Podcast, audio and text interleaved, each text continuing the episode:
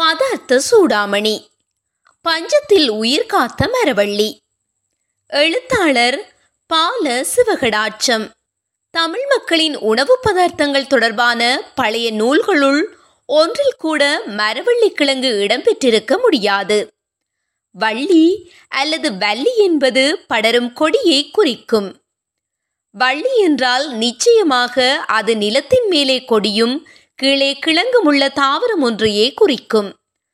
சங்க காலத்தில் குறிஞ்சி நில மக்களின் பிரதான உணவுகளுள் ஒன்று வள்ளி கிழங்கு. பிற்காலத்தில் நிலத்தின் கீழே கிழங்கும் மேலே மரமும் கொண்டதாக ஒரு பயிர் அறிமுகப்படுத்தப்பட்ட போது அதற்கு மரவள்ளி என்று பொருத்தமான ஒரு பெயரை சூட்டினார்கள் தமிழர்கள். ஆம், இன்றைக்கு 200 வருடங்களுக்கு முன்னர் ஈழத்தில் அறிமுகப்படுத்தப்பட்ட ஓர் உணவு பயிர்தான் மரவள்ளி கிழங்கு. பதார்த்த சூடாமணி போன்ற பிற்காலத்து நூல்களில் கூட மரவள்ளி இடம்பெறாமைக்கு இதுதான் காரணம். எனினும் இன்று உலகின் 6வது மிக முக்கியமான உணவு பயிராக விளங்கும் மரவள்ளிக்கு சுவையான ஒரு வரலாறு உண்டு. மரவள்ளியின் பிறப்பிடம் தென் அமெரிக்கா. இன்றைக்கு 8000 ஆண்டுகளுக்கு முன்னரேயே பிரேசிலின் தென்மேற்கு அமேசான் மற்றும் பொலிவியாவில் வாழ்ந்த மக்கள் மரவள்ளி பயிற்சிகையை ஆரம்பித்து விட்டார்கள். காலந்தோறும் பயிற்சிகையாளர்கள் நல்ல இனங்களை தெரிவு செய்து பேணி வந்ததன் காரணமாக நச்சுத்தன்மை குறைவான மரவள்ளி இனங்கள் எம்மை வந்தடைந்தன. 1558 ஆண்டளவில் ஆப்பிரிக்காவின் கொங்கோ ஆற்று பெருநிலத்துக்கு போர்த்துகேரால் அறிமுகப்படுத்தப்பட்ட தென் அமெரிக்க பயிரான மரவள்ளி இன்று 30 கோடி ஆப்பிரிக்க மக்களின் ஜீவாதாரமாக விளங்குகின்றது. எனினும் இலங்கைக்கும் இந்தியாவுக்கும் மரவள்ளியை அறிமுகப்படுத்துவதில் போர்த்துகேயர் ஏனோ ஆர்வம் காட்டவில்லை. பொது ஆண்டு 1800க்கு சமீபமாகவே மரவள்ளி கிழங்கு இலங்கை மக்களுக்கு அறிமுகமாயிற்று. மரவள்ளி பயிற்சிகை இந்தியாவுக்கு முன்னரேயே இலங்கையில் ஆரம்பமாகிவிட்டது. இலங்கையில் மரவள்ளி பயிற்சிகையை அறிமுகப்படுத்தியவர்கள் என 20 நபர்கள் வரலாற்றில் பதிவு செய்யப்பட்டுள்ளனர். இவர்களுள் ஒருவர் ஆங்கிலேயர், மற்றவர் டச்சு பின்புலத்தை கொண்டவர்.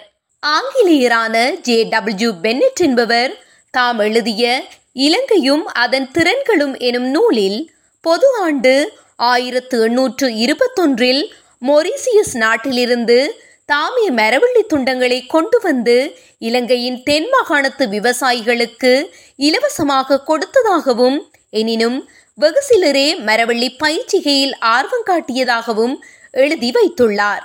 மரவள்ளியின் அற்புதமான பயன்களை நம்மவர்கள் உணர தவறிவிட்டனர். 2 தடவை நெற்பயிற்சிகை பிழைத்தால் மட்டுமே மரவள்ளியின் பெருமையை இவர்கள் அறிந்து கொள்ள முடியும் என்றும் பென்னெட் பதிவு செய்துள்ளார்.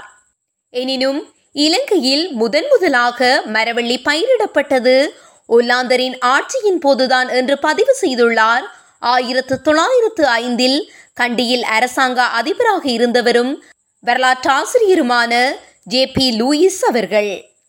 முதலாக மரவள்ளி பயிற்சிகையை அறிமுகப்படுத்தியவர் 1783க்கும் 1795க்கும் இடைப்பட்ட காலத்தில் வன்னி பிராந்தியத்தின் நிர்வாகியாக இருந்த தோமஸ் நகலினும் டச்சுக்காரரே என்கிறார் லூயிஸ். இலங்கையின் வடபகுதியில் இருந்த வன்னி பிரதேசத்தின் இயற்கை வளங்களால் கவரப்பட்ட ஒல்லாந்தர் எப்பாடுபட்டேனும் அப்பிரதேசத்தை தமது கட்டுப்பாட்டுக்குள் கொண்டு வர விரும்பினர். எனினும் அது இலகுவான காரியமாக இருக்கவில்லை. போர்த்துகேயரை போல் பேரளவில் மட்டும் வன்னியின் ஆட்சியாளராக இருக்க விரும்பாத ஒல்லாந்தர் வன்னியர்களை போரின் மூலம் அடக்க தீர்மானித்தனர். 1782 கடுமையானதொரு இராணுவ நடவடிக்கையின் மூலம் ஒல்லாந்தர் வன்னியை கைப்பற்றி கொண்டனர். வன்னியர்களுக்கும் ஒல்லாந்தருக்குமான போரில் ஒல்லாந்தரை எதிர்த்து இறுதி வரை போராடிய வன்னி சிமரியை செம்பாத்தை சிறைபிடிக்கப்பட்டு கொழும்பு கோட்டையில் தடுத்து வைக்கப்பட்டார். இந்த போராளி அரசி பற்றிய வரலாறு பரவலாக அறியப்பட வேண்டிய ஒன்று. வன்னியை கைப்பற்றிய ஒல்லாந்த படையணியின் அதிகாரியாக இருந்தவரே தோமஸ் நகல். தொடர்ச்சியான போர்கள் காரணமாக நெற்பயிற்சிகை கைவிடப்பட்டு பொருளாதார நிலையில் மிகவும் பின்தங்கி கஷ்ட நிலையில் வாழ்ந்த வன்னி மக்களை இயன்றவரை மேலும் கொடுமைப்படுத்தாது வன்னி பிரதேசத்தை ஒரு வளமான பண்ணையாக நிர்வகிக்க விரும்பினார் நகில். இம்முயற்சியில் இவர் வெற்றி பெற்றதாகவே பதிவுகள் தெரிவிக்கின்றன. வன்னி பிரதேச மக்களுக்கு உணவில் தன்னிறைவை உருவாக்கும் தோமஸ் நகலின் முயற்சிகளில் ஒன்றே அவரது மரவள்ளி பயிற்சிகையின் அறிமுகம் எனலாம். பொது ஆண்டு 1800க்கு சமீபமாக மரவள்ளி இந்தியாவுக்கு அறிமுகப்பட்டிருத்தல் கூடும் என்று நம்பப்படுகின்றது. எனினும் இதற்கு போதிய சான்றுகள் எதுவும் கிடைக்கவில்லை. மரவள்ளியை மலையாளத்தில் மரச்சீனி என்று அழைப்பர். 19ஆம் நூற்றாண்டிலும் 20ஆம் நூற்றாண்டின் முற்பாதியிலும் இந்தியாவின் பல மாநிலங்களிலும் ஏற்பட்ட பெரும் பஞ்சம் காரணமாக பல்லாயிரக்கணக்கான இந்திய குடிமக்கள் பட்டினியால் இறக்க நேரிட்டது. எனினும் கேரளாவில் மட்டும் 1860 ஏற்பட்ட பஞ்சத்தின் பின்னர் 1943 வரை மக்கள் பட்டினியால் இறக்கவில்லை. பஞ்சங்களின் போது கேரள மக்களை பாதுகாத்தது மரவள்ளியே ஆகும். கேரளாவில் எப்போதும் அரிசி பற்றாக்குறை இருந்து வந்துள்ளது. பொது ஆண்டு 1880 விசாகம் திருநாள் எனும் பெயருடைய இளவரசர் திருவாங்கூர் சமஸ்தானத்தின் அரசனாக முடிசூடிக் கொண்ட போது தனது நாட்டு மக்கள் இனி ஒருபோதும் பஞ்சம் காரணமாக பட்டினி சாவு அடையக்கூடாது என்று தீர்மானித்தார். பல்வேறு ஆய்வுகளின் பின்னர் மாச்சத்து நிரம்பிய மரவள்ளி கிழங்கு அரிசிக்கு சிறந்து ஒரு மாற்றுணவாக விளங்கும் என்பதை அறிந்து கொண்டார். எனினும் மக்கள் இந்த புதிய பயிரை ஏற்றுக்கொள்ள தயங்கினார்கள். தனது நாட்டு மக்களின் மனப்பாங்கை நன்கு அறிந்து வைத்திருந்த அரசர் விசாகம் திருநாள் ஒரு யுக்தியை கையாண்டார். 5 ஏக்கர் நிலத்தில் மரவள்ளி கிழங்கை பயிரிட்டு அதன் அருகே அறிவிப்பு பலகை ஒன்றை வைத்தார். அந்த பலகையில் மரவள்ளி எனப்படும் கிழங்கின் மரத்துண்டங்கள் இறக்குமதி செய்யப்பட்டு இங்கே நடப்பட்டிருப்பதாக எனது குடிமக்களுக்கு இதன் மூலம் தெரிவிக்கப்படுகிறது.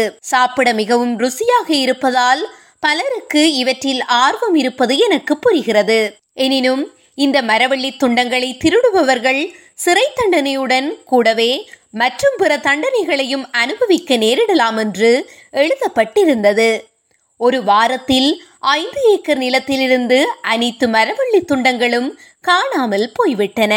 ஒவ்வொரு வீட்டாரினதும் பின்வளவில் மரவள்ளி நடப்படுவதை இவ்வாறு உறுதிப்படுத்திக் கொண்ட அரசர் மரவள்ளி கிழங்கை சமைப்பதற்கு முன் அதனை எவ்வாறு பதப்படுத்த வேண்டும், எவ்வாறு சமைக்க வேண்டும் எனும் செய்முறைகள் பற்றி தாமே முன்னின்று விளக்கமளித்தார். 2ஆம் உலகப் போரின் போது பர்மாவை ஜப்பான் ஆக்கிரமித்ததால் பர்மாவிலிருந்து அரிசி இறக்குமதி நிறுத்தப்பட்டது. எனவே திருவிதாங்கூர் தனது தேவைகளை பூர்த்தி செய்ய அரிசியை இறக்குமதி செய்ய முடியவில்லை. மரவள்ளி கிழங்கு ஆடை தயாரிக்கும் தொழிலிலும் பயன்படுத்தப்பட்டது. போர்க்கால தேவைகளை பூர்த்தி செய்ய துணி ஆலைகள் அதிக அளவு ஆடைகளை உற்பத்தி செய்ய வேண்டி இருந்தது. பெருமளவு மரவள்ளி கிழங்கு இந்த துணி ஆலைகளால் கொள்முதல் செய்யப்பட்டது. முந்தைய காலங்களில் செய்ததை போல் நெல்லுக்கு பதிலாக உணவாக பயன்படுத்த போதிய அளவு மரவள்ளி கிழங்கு கிடைக்கவில்லை. இதன் காரணமாகவே 1943இல் திருவிதாங்கூர் சமஸ்தானத்தில் பஞ்சம் தலைவிரித்தாடியது. மரவள்ளி கிழங்கு பயிற்சிகைக்கு குறைந்த மூலதனமும் அற்பமான உழைப்புமே தேவைப்படுகிறது. இப்பயிர் வறட்சியை தாங்க கூடியது, அமிலத்தன்மையுடைய மற்றும் வளம் குறைந்த மண்ணிலும் விளைச்சலை தரக்கூடியது. பூச்சிகள் மற்றும் நோய்களால் ஏற்படும் சேதத்திலிருந்து விரைவாக மீள்கிறது. சூரியனின் ஒளிச்சக்தியை மாற்றத் தூணவாக அதாவது கார்போஹைட்ரேட்டுகளாக மாற்றுவதில் திறமையானது. இந்த காரணங்களாலேயே இன்று உலகில் 80 கோடி மக்களின் பிரதான உணவாக மரவள்ளி விளங்குகின்றது. இலங்கையை பொறுத்தமட்டில் மரவள்ளி பயிற்சிகையில் விவசாயிகள் போதிய ஆர்வம் காட்டுவதில்லை. வருங்காலத்தில் ஏற்படக்கூடிய நெல்லரிசி தட்டுப்பாடு, நெற்பயிருக்கு தேவையான நீர் குறைவடைதல், மண்வளம் குறைதல் போன்ற சந்தர்ப்பங்களில் பெரிதும் உதவக்கூடிய மரவள்ளி பயிற்சிகையில் இலங்கை மக்கள் கவனம் செலுத்த வேண்டியது அவசியம். மரவள்ளி கிழங்கு உடல் உழைப்புக்கு தேவையான சக்தியை தரக்கூடிய மாச்சத்து, நார்ச்சத்து, விட்டமின் சி, தியாமின், போலிக் அமிலம், மாங்கனீஸ் மற்றும் பொட்டாசியம் என்பவற்றை கொண்டுள்ளது. எனினும் புரதச்சத்து குறைவாக இருப்பதால் மரவள்ளி கிழங்கை மீன் போன்ற புரத உணவுகளுடன் சேர்த்துண்பது நல்லது. ஜவ்வரிசி, சேமியா, மைதா மாவு என்பன மரவள்ளி கிழங்கிலிருந்து தயாரிக்கப்படுகின்றன. தென் அமெரிக்க இந்தியர்களின் காரிசி எனப்படும் மதுபானம் மரவள்ளி கிழங்கிலிருந்து தயாரிக்கப்படுகிறது. மரவள்ளி கிழங்கின் இலைகளும் உணவாக சமைக்கப்படுகின்றன. மத்திய ஆப்பிரிக்காவின் சில பகுதிகளில் சூப் மற்றும் அவியல்களில் ஒரு முக்கியமான மூலப்பொருளாக இலைகள் சேர்க்கப்படுகின்றன. மரவள்ளியில் நச்சுத்தன்மையுடைய ரசாயனம் உண்டு. பயிரின் இனம், வாழிடம், வறட்சி போன்ற பல காரணிகளை பொறுத்து இந்த ரசாயன நஞ்சின் செறிவு கூடியும் குறைந்தும் காணப்படும். மரவள்ளி கிழங்கின் தோலில் தான் நச்சு ரசாயனம் செறிந்து காணப்படும். எனவே உண்பதற்கு முன் மரவள்ளி கிழங்கின் தோலை உரித்து அகற்றுவதும், கிழங்கை சிறு துண்டுகளாக வெட்டி தண்ணீரில் போட்டு கழுவுவதும் அவிப்பதும் அவசியமாகின்றது. மரவள்ளி இனங்களுள் கயற்புத்தன்மை குறைந்த இனங்களில் சயனைட் நெஞ்சு ரசாயனம் குறைவாக காணப்படும். இவையே மக்களால் உணவாக பயன்படுத்த பெறுகின்றன. சயனோஜெனிக் குளுக்கோசைட்டுகள் எனப்படும் சயனைட்டை தோற்றுவிக்கும் இரண்டு சர்க்கரைகள் வெவ்வேறு அளவுகளில் மரவள்ளி இனங்களில் காணப்படுகின்றன. மரவள்ளி கிழங்கில் உள்ள பிரதான சயனோஜெனிக் குளுக்கோசைட் லினாமரின் ஆகும். கைப்புத்தன்மை குறைவான மரவள்ளி கிழங்கில் கிலோவுக்கு 50 மில்லிகிராம் அல்லது அதிலும் குறைந்த அளவில் சயனைட் காணப்படலாம். கைப்புத்தன்மை கூடிய மரவள்ளி இனங்களில் 1 கிலோ கிழங்கில் 500 மில்லிகிராம் முதல் 1000 மில்லிகிராம் வரையிலான சயனைட் காணப்படலாம். முறையாக பதப்படுத்தப்படாத மரவள்ளி கிழங்கு தயாரிப்புகளில் சயனோஜன்கள் இருக்கக்கூடுமாதலால் அவற்றை உண்பவர்களுக்கு உடல்நல பிரச்சனைகள் ஏற்பட வாய்ப்புண்டு. மரவள்ளி கிழங்கு சாப்பிட்டு ஒருவர் இஞ்சி அல்லது இஞ்சி பொருட்களான ஜிஞ்சபியர் மற்றும் இஞ்சி பிஸ்கட் போன்றவற்றை எடுத்துக்கொள்ள கூடாது என்று அறிவுறுத்தப்படுவதுண்டு. இஞ்சியில் உள்ள லினாமரேஸ் எனும் நொதியம் மரவள்ளியில் உள்ள சயனேட் உள்ளடங்கிய ரசாயனங்களை ஹைட்ரஜன் சயனேட்டாக மாற்றுவதற்கு ஊக்கமளிக்கிறது. எனவேதான் மரவள்ளியுடன் இஞ்சி சேர்த்து உண்பது ஆபத்தானது. உலகின் பல பகுதிகளில் மரவள்ளி கிழங்கு வெவ்வேறு பெயர்களில் அறியப்படுகிறது.